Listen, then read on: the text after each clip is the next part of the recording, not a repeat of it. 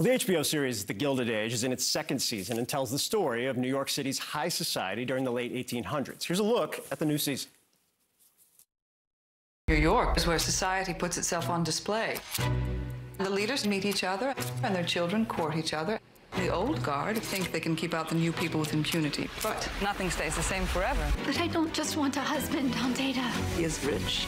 He's even handsome. What more could a girl ask for? It's a great show. It's in the middle of its second season. Joining us now, members of the cast of The Gilded Age, Morgan Spector, Christine Baranski, Cynthia Nixon, Denée Benton, Carrie Coon, and Louisa Jacobson. Guys, thanks so much for joining us. I, I, I want to get to the show in a second. You seem to actually like one another quite a bit. Is that a fair assessment? What's not to like? Yeah, right. Yeah. Agreed.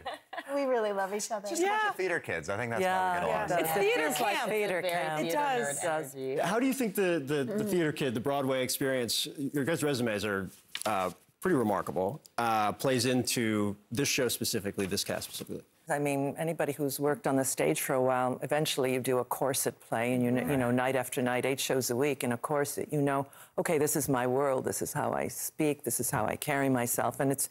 I, I think a lot of us have just real theater training and mm-hmm. chops, so yeah. and um, a sense of ensemble. Mm-hmm. Yeah. Everybody's working about telling the story and not about, you know, standing out in a room. Throwing the ball back and That's forth. right. You mentioned the costumes. Mm-hmm. Uh, the aesthetics of fashion is not my specialty, but you can't possibly ignore the extraordinary costumes, how they all come together. The set is also unbelievable. But Morgan, the characters as well. Some of them are directly adap- adaptations from real people. Some of them are uh, akin to people or have through lines through.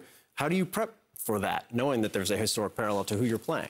The, the, the, the, the real sort of analog that I was given initially was Jay Gould. So I, um, I read a bunch about him, and he's a, he's a really fascinating character. I mean, a lot of these people, the sort of American myth that you can, you know, you can pull yourself up by your bootstraps, or you could sort of turn your, you know, the rags to riches stories. And these guys really were that. You know, these, these were, these were tough, these were hard men. Devoted family man, But such too, a devoted right? family man, yeah. And he, you know, liked to tend his orchids, but yes, and he was, so he, that, that duality of, of, of being sort of truly ruthless in business, um, but loving and tender in, in his domestic life. I think what's, what's fascinating to me is you guys are able to thread together the dynamics of race and class and gender, even like labor disputes, things that are obviously still very much issues uh, today. It's subtle, it's nuanced, and it it doesn't feel like a blunt in your face. This is the issue. You realize that it's all together threaded in that time period.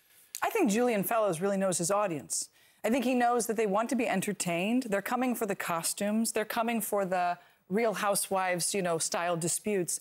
And he's also then able to enter the, the time period obliquely and sort of bring in these other factors that were sort of bubbling under the surface. You know, we're not we're not dealing with the complexity of the, you know, economic disparity necessarily, but he is sort of tiptoeing into all those worlds. So people are the, the awareness is always there. Right. I would say to follow up on that, he's really wonderful at using human stories that are quite personal to reveal and deal with uh, bigger themes. And, um, and Sonja Warfield and Erica Dunbar were really instrumental in being able to create that nuance in the worlds that Peggy moves through. We were really able to collaborate with Julian in um, just adding those textures so that they don't feel quite um, like icing on the world, but still actually get to be rooted in their own um, rich internal lives. And so it was special to get to kind of alchemize what that could be.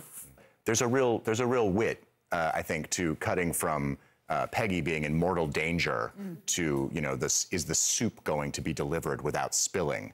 Uh, and I think it, there's a there's a temptation to see this as like two separate storylines, but actually, I think when you go from one into the other, you see, oh, this is this is what privilege is. This is what wealth is. It creates a world where the stakes are just Right. absurd, as opposed to life and death.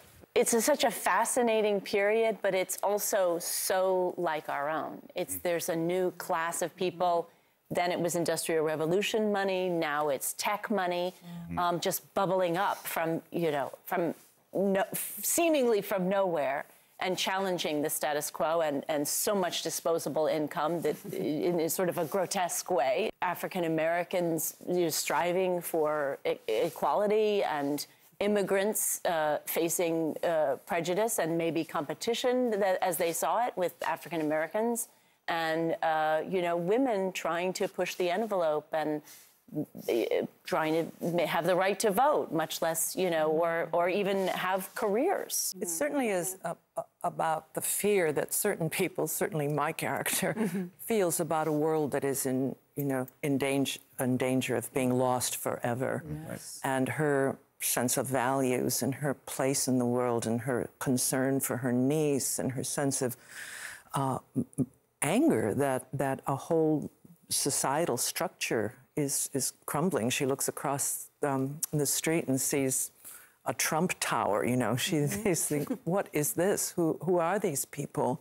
They're not our people. They care more about money and showing off money. So uh, it's, a, it's about a world in transition, and I think we're living in a world in transition now. Some of you have been on massive hit HBO shows before. Some of you have amazing resumes, but this is the first major HBO hit. I wonder if that informs the approach, if the experience for those that have, the uh, ability to talk to those who have, who haven't, if that plays any role at all.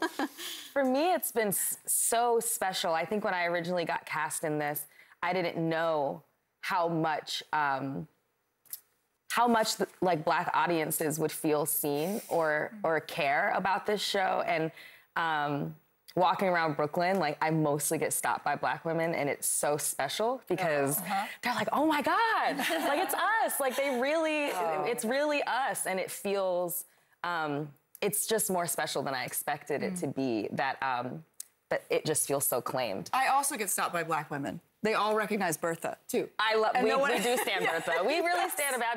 You know, and it's, I love that. it's, it's what gets done needs to get done. the show really is extraordinary. Costumes, the set, the acting, the writing. I really appreciate you guys coming in. Oh, thank you so much. Thank you. Thank you. Pleasure. Be here. Thank you.